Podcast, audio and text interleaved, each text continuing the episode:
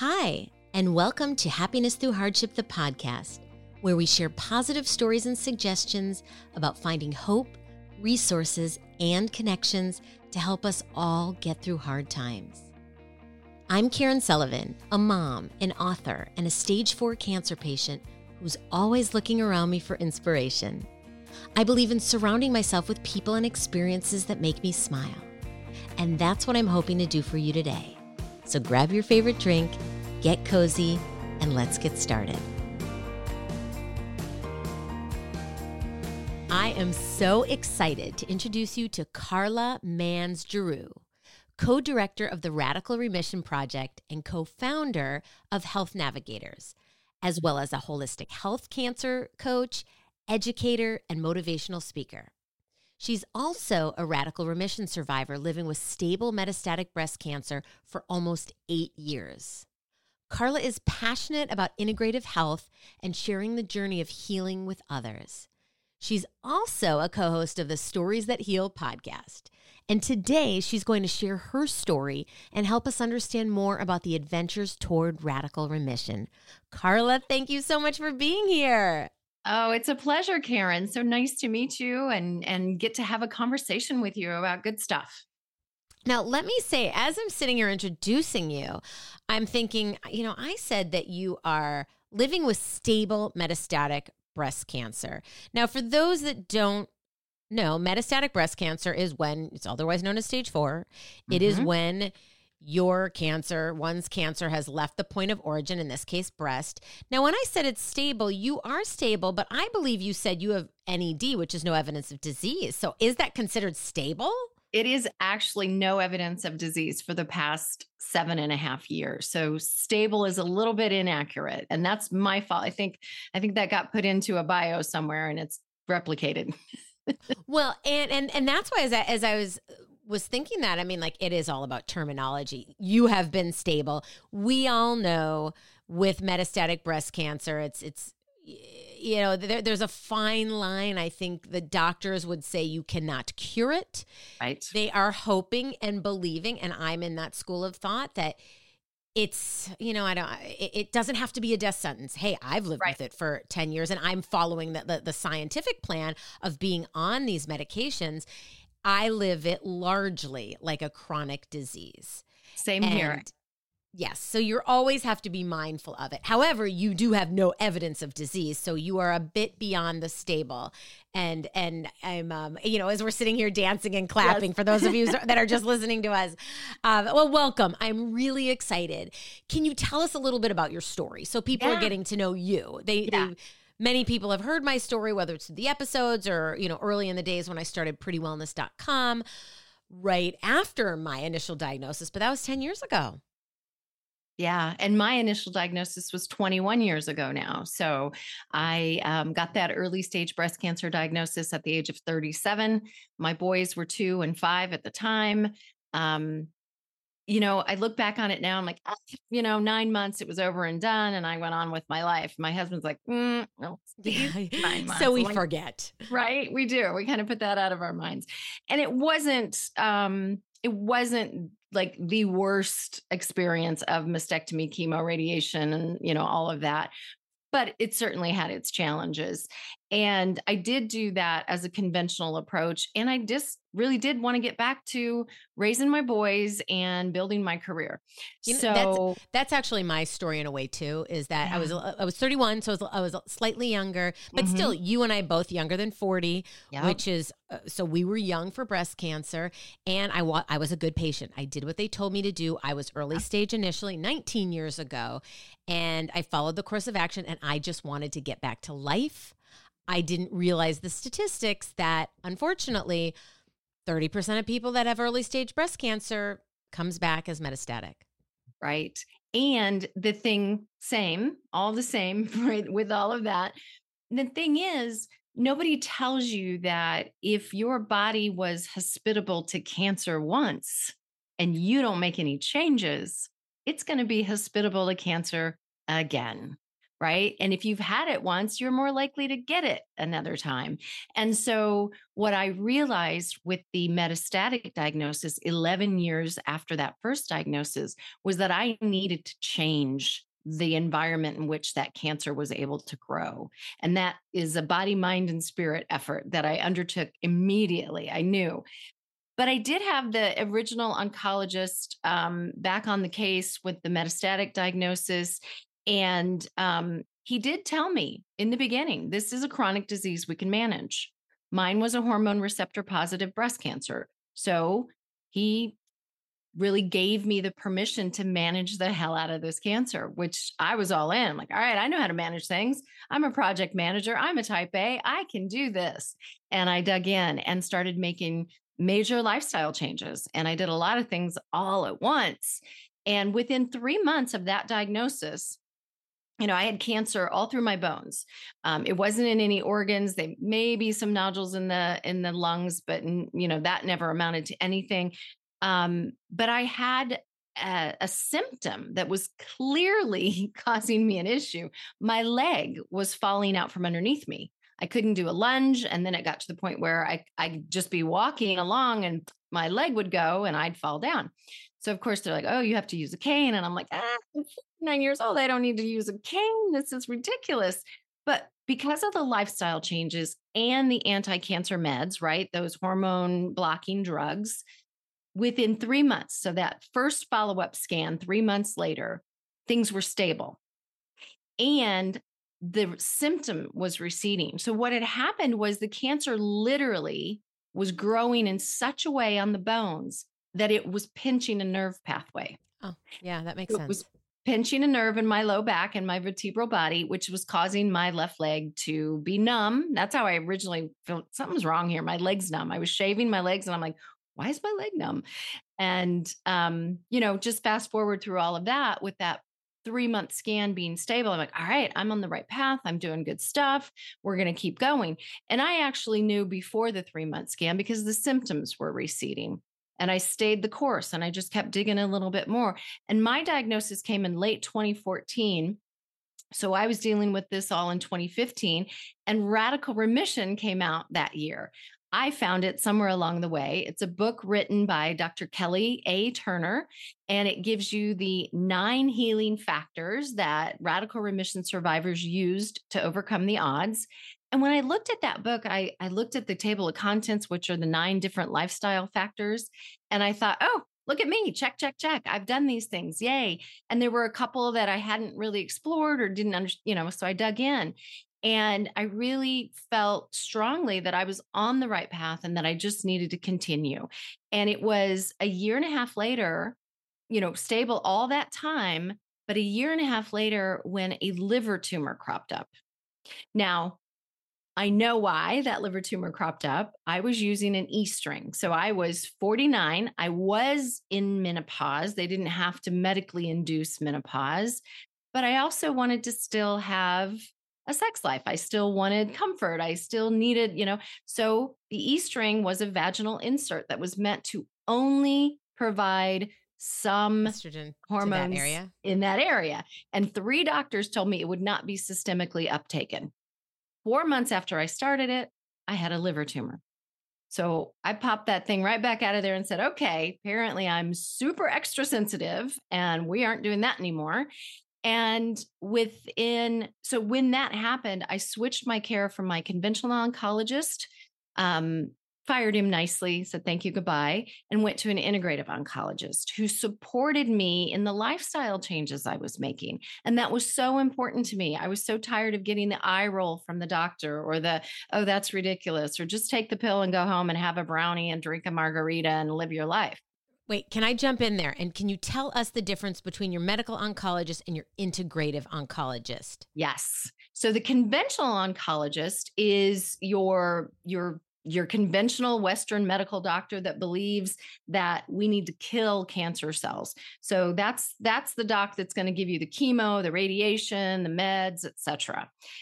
An integrative oncologist takes the approach of your body can heal itself. Let's rebuild your immune system so that your body can do the work it's meant to do. So, while we will use those conventional medicine or medical approaches, we're also going to use the integrative approaches that often get thought of as complementary or sometimes fall into that alternative category. My integrative oncologists believe that diet made a huge difference. Supplements could be of benefit to building that immune system, that the mind and the spirit needed to be involved. And brought all of that in, right? And also uses IV infusions and hyperbaric oxygen and, um, you know, just different things that support the body in rebuilding and healing itself. I mean, that's amazing to the point of the nine healing factors. It sounds like they're very aligned. Uh, I would love for you to tell us a little bit about those nine healing factors. And I say it sounds like it because I've read the book myself. Yes. But uh, what what are those? Yeah, and I do want to say there is now 10 healing factors. So she wrote the first book in 2015 and then Dr. Turner looked at why isn't exercise and movement in this? It's so important to um, to remission, to getting through treatment, to prevention. And when she went back and looked at her original research, um, she found that all of the radical remission survivors, the 1,500 plus people that she studied, were actually moving their bodies as much as they could when they could. So let me just so then she wrote Radical Hope, which Got is it. the second book and came out in 2020 and it added that 10th factor. And let's let's take a break here and just say what a radical remission is.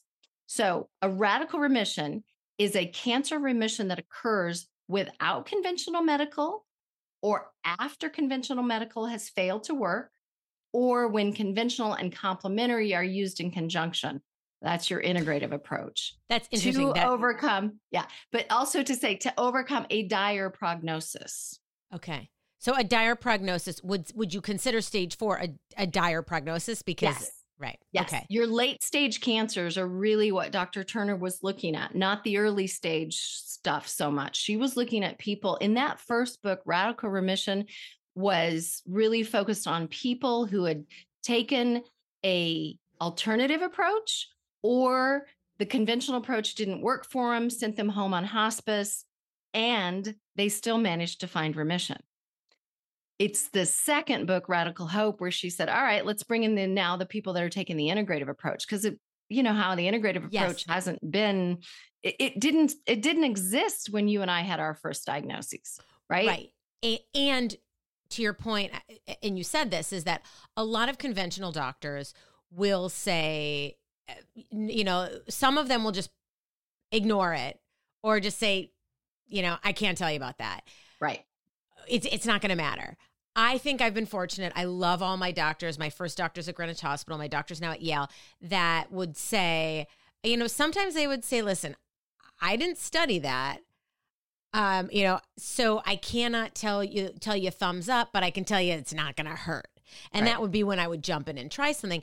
I even am so grateful for my current oncologist, who, by the way, is a pharmaceutical scientist and a medical oncologist. He is a very smart man, but he'd say to me, Listen, I didn't study nutrition. Go see X, Y, or Z. And he would pass me on. God bless him, right? A lot of doctors are just like, nah, just, you know, like mine. He would say, go, go eat a brownie or drink a margarita because I'd yes. lost weight because I'd gone on a plant-based diet. And yes.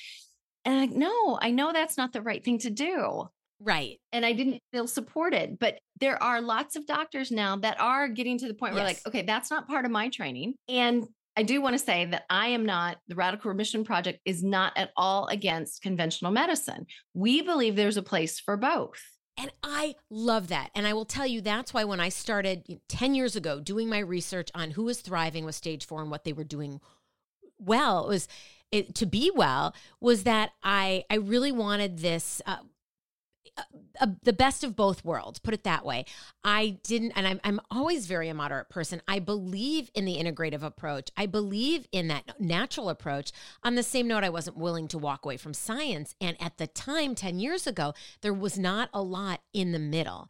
And so to hear that, you know, Radical Hope, the new book, I will put for those of you that are listening, I will put both these books in in a link in the show notes so that you can check them out. I think that's very important because when people are new to cancer, they may eh, all all we know not eh, many times all we know is we go to doctors doctors diagnosis we don't want to walk away right away. Scary. It's scary. Right. It's, you're terrified. You've got this diagnosis, and all those the the mainstream medical knows is to let's kill the cancer with chemo, radiation, you know, surgery. You know, that's what they know, and they are experts on that. And there's a place for that. And um, we we just need to get to the point where we treat our doctors like the experts they are in their field of expertise but not as the experts on us we are the only ones that can know our bodies well enough to decide what's right for us. And I like to tell people, and one of the radical remission healing factors is to be empowered. And that means you're the CEO of your health. So it visualize yourself sitting at the head of that boardroom table and your doctors, practitioners, healers, all of them, everybody that's on your team is sitting around that table giving you their expert advice their opinion, and their that. thoughts. Yeah. I love that. I will also say, I, for those of you that listen to me, you know that I am a call me a recovering perfectionist. I worked in corporate for many years and I was like you, had said I was very very type A. To a degree I still am, but I was very busy filling my time because I thought that was what success looked like. And and listen there was a lot of good. I'm really proud of my corporate career. However because i would never took time to just be because i was eating out of vending machines i was so used to being bloated which might have covered up things once i changed to eat a plant-based diet once i started to move more i became less bloated i became like I'm at a point where I kind of can tell now. I mean, it's been 10 years now. And, and while I've uh, let other things into to my diet. I've I've done a little more of this and a little less of that through the years. I still have maintained this change of lifestyle that I made 10 years uh-huh. ago. Yeah, and good. so to your point of being empowering yourself, I feel like I know when my body is going through something. It's eh, eh, you know, it's not a perfect science there, but when something feels off, I know it because I'm more in tune with my body. And so mm-hmm. I think when you are are going through a lot, listen, at first it's really hard because so much is being thrown at you, but once you if you you know get to be lucky enough to deal with your illness, what your chronic illness it can be, but definitely in this case cancer or metastatic breast cancer or metastatic cancer, it is powerful to know that you can be in a place where you can know your body mm-hmm. and mm-hmm. and you need to be that advocate for yourself bring all these great experts in mm-hmm. because they're an expert in their category but right. you know yourself Right. Yeah. And you, I think you're uh, my sister from another mother because your story, the corporate, all of it, it just aligns, right? Our, our stories are so, so similar. Um, and, and you said earlier something about being the good patient, right? And, and that's what so many of us grow up learning to be the good patient. The authority figure is the person in the white coat, and they know, and they know better than us. I've not been to medical school. Why would I question them? But what we need to learn to do is listen to our bodies. And sitting to just be is the start. Running on that hamster wheel of life is not a good thing for anybody. And then, you know, when you're not listening, you're not hearing those small whispers, that's when disease catches up with you and says, All right, you haven't been listening to me for 10 years or 15 or whatever. And it slams you in the face with some big diagnosis. So that's when a lot of us stop and go, Okay, I got to make some big changes.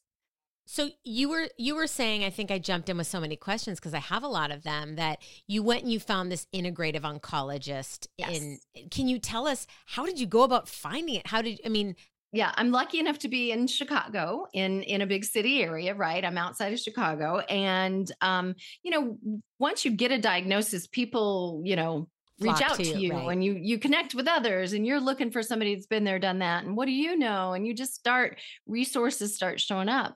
So this doctor's name kept coming up and i'm like all right i need to talk to this this guy and it's right here in my backyard and um, what's the doctor's name if we want to look him up we can tell you his name he's amazing dr keith block B L O C K, at the Block Center for Integrative Cancer Treatment in um, the Chicago area. And it's blockmd.com, and they are fabulous. I go there every month for my treatment. I am on the hormone blocking drugs and a hormone blocking injection. And I consider that my healing place. And I kind of make a day of it. It's it's a 40 minute drive from home. And um, I've started like going and doing some fun little museum or something on the day of my appointment yeah. because you know, I'm in and out of there in an hour and a half or, you know, two hours at the most because I'm not there for infusions or chemo. But it's my healing place. They support me in these lifestyle changes. They believe the body, mind, and spirit has to be involved in the healing process. And they, the Block Center believes healing's possible. They give you hope. Um, it's it's just amazing. It's an incredible place. Highly recommend that anybody that's looking for somebody different, a second opinion, um, check out the Block Center. But it's and it's so nice to have that partnership of these healing factors, right? So I had started making lifestyle changes and they're permanent. They need to be. I don't want cancer to come back. So the lifestyle changes need to be permanent. I've made the changes so that I'm not a hospitable host for cancer anymore. I've, I've made it so I'm very inhospitable to cancer. And it's my immune system now is catching it before it gets too far out of the process it should be in, right? And these healing factors, all of them in Dr. Turner's research show that it, it actually boosts your immune system, every single one of these factors. So in the books, she tells you about the factor, um, what the radical remission survivors were doing, what they learned, how they implement the factor. And then she gives you independent research studies that support this is why it's affecting your immune system and building your immune system back up. Well, like I said, I'm I'm really excited that eh, the specific specifically the second book talks a lot about being somewhere in the middle because there are so many uh, maybe even call them influencers out, influencers out there that are really into one way or the other mm. and mm-hmm. i would like to believe i mean to your point I believe that I've done so well because I've done what my doctors asked. On the same note, I went from eating baked lays and Diet Dr. Peppers for lunch to drinking a huge, you know, now Stanley mug full of water that's infused with frozen pineapple. And I'm eating more smoothies, salads sometimes, although I'm more of a soup, uh, vegetable soup. I I did start eating tofu in the, the first several years, maybe even eight years. I stayed away from tofu because I, no one was sure of yeah of the soy, the whole the soy, soy you know, okay the plant estrogen, okay or not. But in, yeah. I think I've come to terms with um with it. It just digests differently lots of great information from Dr. Keith Block about soy and breast cancer, and it is okay. It's yes. actually those phytoestrogens are actually protective and can block the estrogen from feeding the cancer. So, um, yeah, good stuff. So, you know, and I, I do want to make sure your audience gets to hear that the radical remission factors, there's 10 of them, only three of them are physical. So there is diet. That's a huge yes. thing. That's a foundational. You got to have the right nutrition because that's what's fueling your body. Right. And that's either fueling cancer or not fueling cancer. So you really want to pay attention to that. Then the exercise and movement is really important and that's the one that Dr. Turner said wait there's there's something's missing here. But when people leave conventional care on hospice expecting to die, they're not exercising like they think exercise yeah. is meant to be done, right? Not like they used to, but yeah. they started moving their bodies as much as they could when they could. And it was really important to their healing process. And then the third one is the herbs and supplements. So get the diet in order first and then maybe some herbs and supplements are going to be appropriate to help you you know with those final pieces. But the other seven are spiritual and emotional factors. Things like um, following your intuition. So really tapping in and you have to sit and just be in order to listen to your intuition. If you're never quiet, if you never stop moving, if you never turn off the radio or the TV or the phone or all of that stuff, your intuition isn't going to get heard. And so sitting and just being is is definitely a big piece of my healing I had to learn. But intuition can help us to go within and to tap into that inner wisdom, right? So that we can start to understand what our body needs and what it's trying to tell us.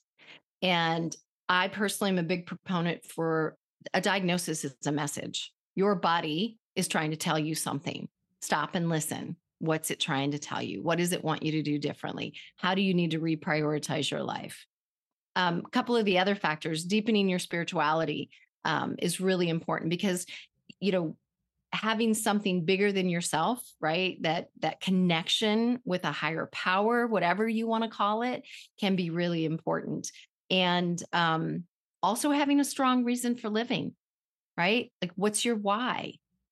Why are you here? And for a lot of people could be their children their families but for people that don't have children there's still a big reason why right? And you just need to tap into and believe in you know your reason for living and really use that to help you then implement the other healing factors that might feel kind of hard to implement.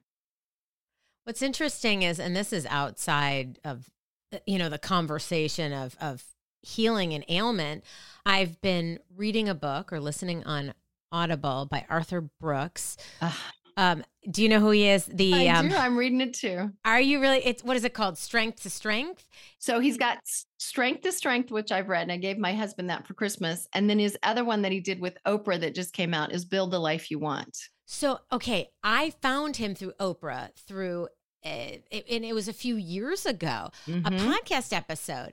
And so where what I was going to go with this is he does in, in the first book, Strength to Strength, he talks about how in, in a sense of your purpose earlier on in life is different than your purpose after. Or in his case, the way he framed it was people who were quote unquote very successful with the metrics that a lot of times in corporate, making a lot of money, you know, getting promoted, high numbers, getting promoted mm-hmm. uh, early on.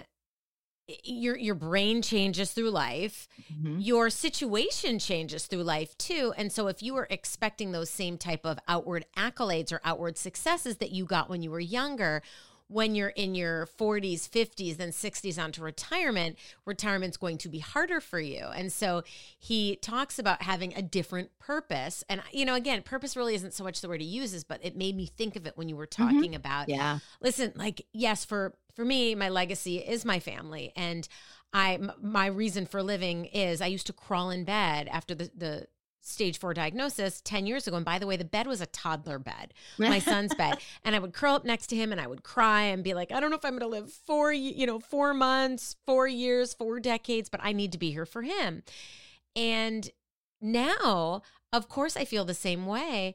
I also have been, you know, like you said, I, I, think it's, I've been tapping into my intuition. Know that ever since I was a little girl, I love talking on the phone. So, you and I right now, yes, I'm interviewing you on this podcast episode, but I feel clearly like we've been friends uh, right. uh, with all these similarities here.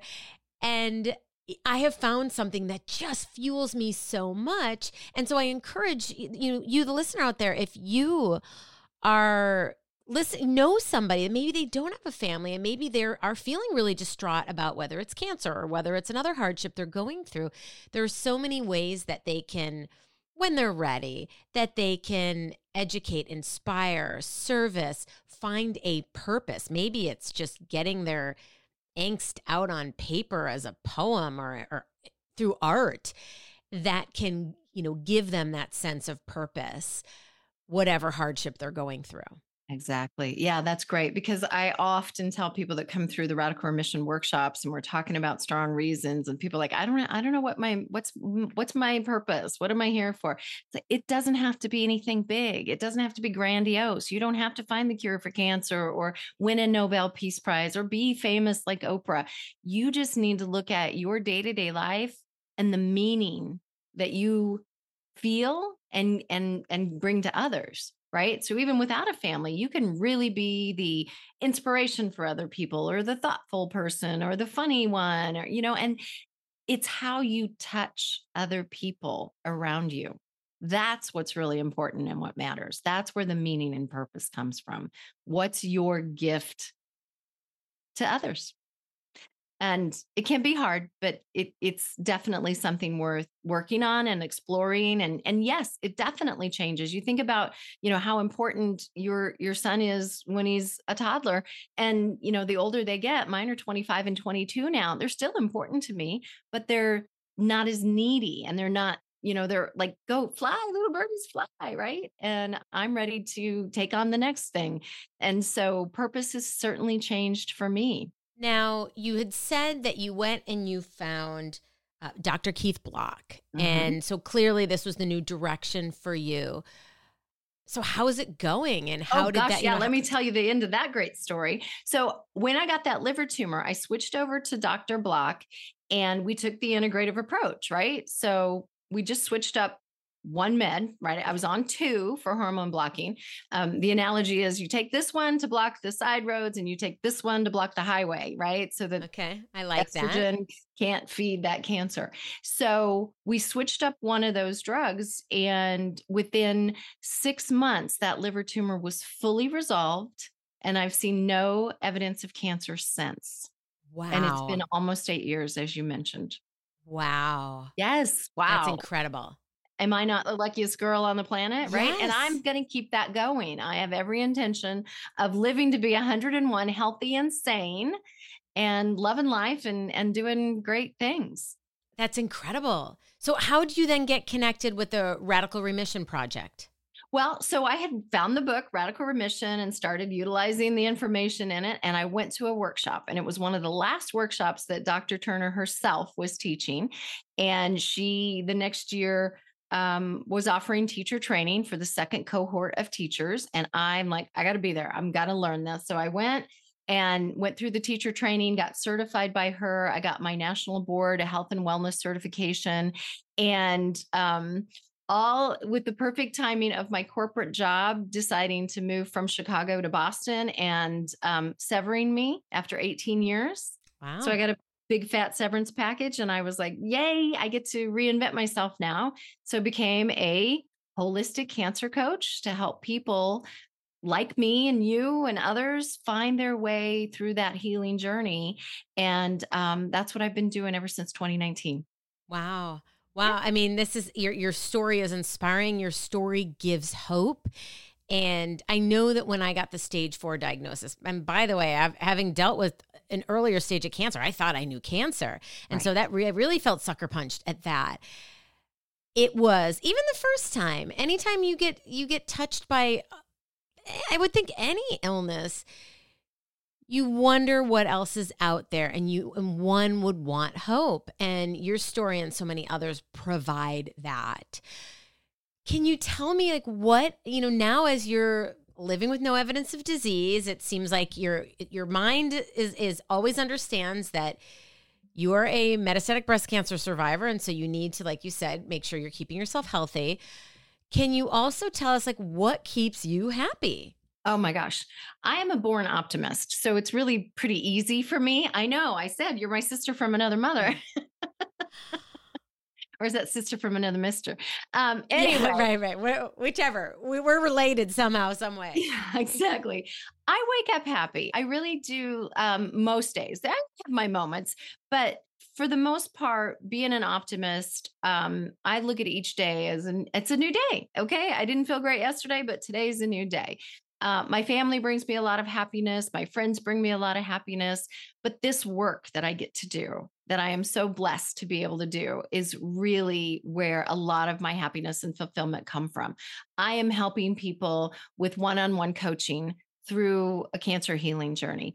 I'm helping people as a co director of the Radical Remission Project to spread the word about radical remission and radical hope, to let people know that there are other things that can be done, that there is hope, that there is inspiration. There are outliers. These all of these radical remission survivors that are written about in both books are outliers. People who have overcome the odds in spite of being given perhaps a prognosis that they only had months or a year to live, right? And I am just so passionate about sharing this information from Dr. Turner's research. Well, that is, eh, like I said, this is your story is amazing.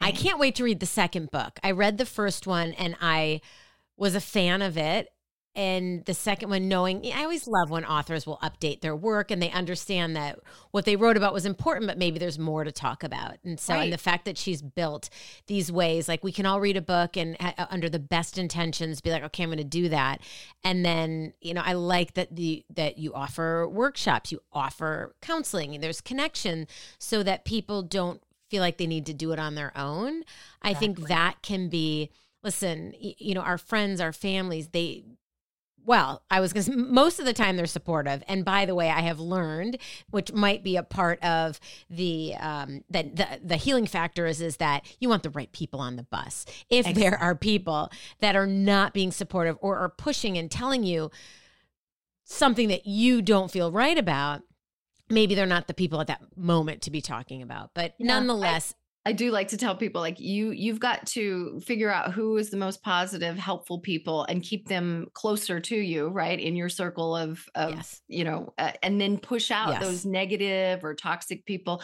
much further away from you, right? Maybe completely cut them off, but if they're relatives you may not be able to, but you know, you don't have to listen to them or talk to them so yeah your your support social support the people that are around you um, that's really important that's one of the factors and it's really about the love and support that you receive from others and you need to be willing to receive it and you even need to learn how to ask for help that's a big part of that factor. I actually I did a podcast episode at this point a few years ago with someone who like me found it found it hard to ask for help because oftentimes I feel like oh I'm asking somebody a favor and I need I need to be willing to give it back. And many times I am to be honest but I don't like asking for the favor. And it was great it was great. I, I was talking to somebody who felt very similar to me and we really uh, we really dug deep on why it is important to ask for help because by the way so many people that are out there knowing that they're friends with you and they're having a hard time it, it, like it's a gift to them exactly in a way because they want to they want to help and they feel hopeless and so you know in fact i, I sit here as i've got a, a treatment next week and my husband's not going to be here so the friend that i happened to ask i almost told her no mm. because she's I mean, listen, we're all busy, but she has a very high powered job. She's got a number of kids. She is, um, she's very busy. And I almost called her to say, listen, I get you're busy. I'll find somebody else. And then I realized, like, I think she really wants like there's a lot she can't do for me, but this she can. Right. And so I think she wants to be there. So yeah. um so anyway, before we go, I, I end every uh podcast episode for those of you that are new to me with playing what I call the grateful game. This was something my son and I started when he was nine. He is now 15. um, and I say I think he nodded his head and went along with me because he just wanted to stay up later. I brought home a gra- like a gratitude journal that I received from someone when I was doing a speaking engagement and we would stay up and we would read a page and we would try and create a list of what we were grateful for and why in that day and it didn't quite work well because the light would be on we were taking notes and he'd stay up later. So we changed it to make it work for us Mm-hmm. He had one of those. It wasn't a Fitbit, but it was whatever the kids' version of the timer and the counter. And so he pressed play, and we gave each other two minutes. And who could say what they were grateful for and why? It was a competition. And of course, you know, he won every time. but more importantly, because we started doing this every day, it became a habit. And it mm-hmm. became a, a positive habit where throughout the day, we would both be mindful about what was going on around us. Right. And so I think this was great for me, even maybe more than him, because I would stop and think, like, oh my goodness, I just saw a butterfly. Wow, I just saw two butterflies. How beautiful is that? Hmm, that cardinal over there, do I think that means anything? If not, it just made me smile. Or, you know what? I'm grateful that the weather is great today. And sometimes these little things I found really helped me during hard days because I'd like to think that we all know that we're grateful for our health if we've got good health. We're grateful for the roof above us. We're grateful for the big things in life. But sometimes when life is like it's raining and pouring, yeah, it's it's hard to um it's hard to feel great about that. So sometimes for me, I watch a funny movie, I watch a Days of Our Lives episode, and I will always say on those soap operas, their life is worse than mine. And so finding the little joys and being mindful about why it makes me smile has been really helpful in my healing journey. And so that's why I open it out. If you are listening right now, as I'm going to ask Karla what she's grateful for and why today, I ask you to take a moment and think about it as well. And you know what? If you're driving right now and don't want to spend the time or energy, um, maybe talk about it with your family at dinner or before bed or even in the car. That's a great time to talk to teenagers, right? And ask mm-hmm. them about their day, what they're grateful for, or w- something that was a challenge just to open up that conversation. That's beautiful. I love that you taught your son this and that it's still something you guys do. That's that's wonderful. Well, thank you. I have a gratitude practice I've had for a long time and there is so much value in it because like you said, you you figure out each day something that you can like okay, I'm going to go back to it. And you know what happens when you think about it again in the evening? You are actually reliving that moment of gratitude and the smile comes back and when you're smile eh, smiling and grateful, your body's releasing those healthy hormones that help to boost your immune system. I love to hear that because oftentimes you know, if we have a little extra time, I, I go through that story and I tell if you've listened to my other to other podcasts, sometimes it's shorter, sometimes it's longer, but it's around the same. And I think that's great. It does make me really excited because it has become so natural for me. Like last August, when I was uh, my cancer was going a little different direction. I had every reason. And yes, I was scared. And yes, I was crying. And yes, I was upset. But I will also tell you that I would come back and I'd say, um, all these reasons why I was okay because of I was grateful for this, I was grateful for that. So it didn't necessarily change the trajectory of the course of the cancer, but it sure did make me feel better in those day to days when life was really hard. Mm. So I think it's powerful. So, okay, share with us real quick something that you're grateful for today and why. Something I'm grateful for is the Radical Remission Project Stories That Heal podcast because Yay. We created this just this past November and it's giving us the opportunity to reach so many more people with this powerful information of Dr. Turner's research. So we're sharing stories of other survivors, people who are radical remission survivors. They've overcome a dire prognosis and every fourth episode is with a practitioner or healer or someone that is helping people to overcome a diagnosis. So um, it gives me so much pleasure to be able to talk to people each week and to have these podcasts out there in the world. Well, that is wonderful. That is useful. You're a great speaker and you're a great, I can imagine you're a great interviewee. I'm sure you're a great interviewer. So thank you for being a part of Happiness Through Hardship, the podcast. Karla with a K, coming from Karen with a C, your host right here. and for all the listeners out there, thank you always for joining me with these stories and the suggestions that you get. My goal is to help you find, you know, clearly the title of the podcast, happiness through whatever hardship you're going through.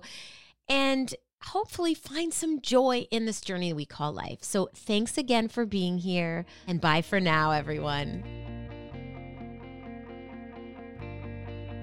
One more thing. I would be so grateful if you'd take a minute to rate, review, and subscribe. You leaving a review helps us with our podcast ranking. The higher we are ranked, the more people can discover our show. Thank you so much for joining us today. I'm sending you lots of happiness and great health.